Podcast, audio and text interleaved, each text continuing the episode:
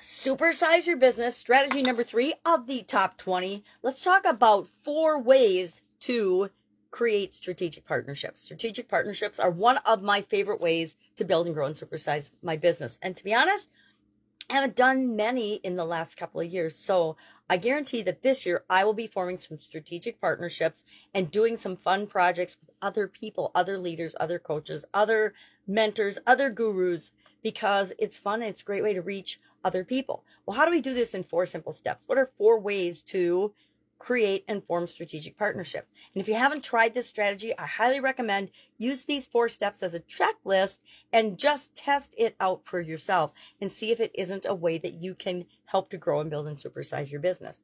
Number one step is to identify potential partners. Here's that research thing again. Yep. If we want to do anything, we ought to look into it and get some information and do some research before we take action and decide to implement or do any type of strategy or project for our business. We want to uh, research different businesses to approach to perhaps have strategic partnerships with. Guess what? You're going to approach a lot more people than you'll actually do strategic partnerships with.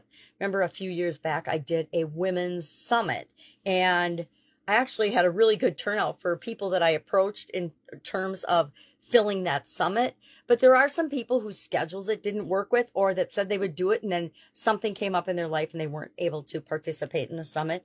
But overall, I find that if you ask people for help and ask them to join a project that you feel passionate about or get involved with, if they're more than willing to do so, especially if they're successful. The more successful they are, the more willing they are to help and join and partnership because they know that that's a quick and easy way for them to grow as well.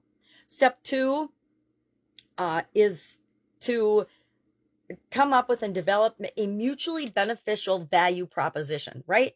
A lot of people think that other people will partner with them just for the money, but I have found that money is usually the least important factor when it comes to partnering with other people to do a joint venture or to do any kind of a, uh, a business deal together. Uh, usually people are, depending on what their business is and who they are, they're usually more protective of their customers and protecting and making sure that what you want to propose and have to offer is actually for their customers' benefit than they care about the money that's associated with that. Of course, everyone's different, but that's been my experience in the partnerships and ventures and things that I've done in the past. So we want to make sure that we have a value proposition that benefits both of our businesses and both of our customer bases, right? Step three is to formalize agreements. And this one, I personally learned the hard way by not having written agreements and expectation sharing and everything called out who was responsible for what early on in some of my first uh, joint partnership things. Got to have some kind of an agreement, at least a bullet point list of things written down in terms of expectations that you both sign off on so that there aren't misunderstandings down the road. And finally, four, step four of, of this implementing and testing this strategy for your business is to do collaborative marketing. Have some joint marketing that you put out there that benefits both of your customers and targets both of your groups, your business's audience and their audience. Uh, the more I early on again, I didn't require collaborative marketing when I did some summits and some people did it and some people didn't. Some people did it because they saw the benefit to them and their client list and building their client list and others didn't do it because of whatever was going on or for whatever reasons they chose not to do it. So I make that part of my agreements now when I do strategic partnerships. Hey, this is what we're going to do, how we're going to do it. This is what we agree to do. And it's different for each partnership and it's different if it's a one-off project or if it's a book launch or if it's whatever the project happens to be that you're going to collaborate with someone to do.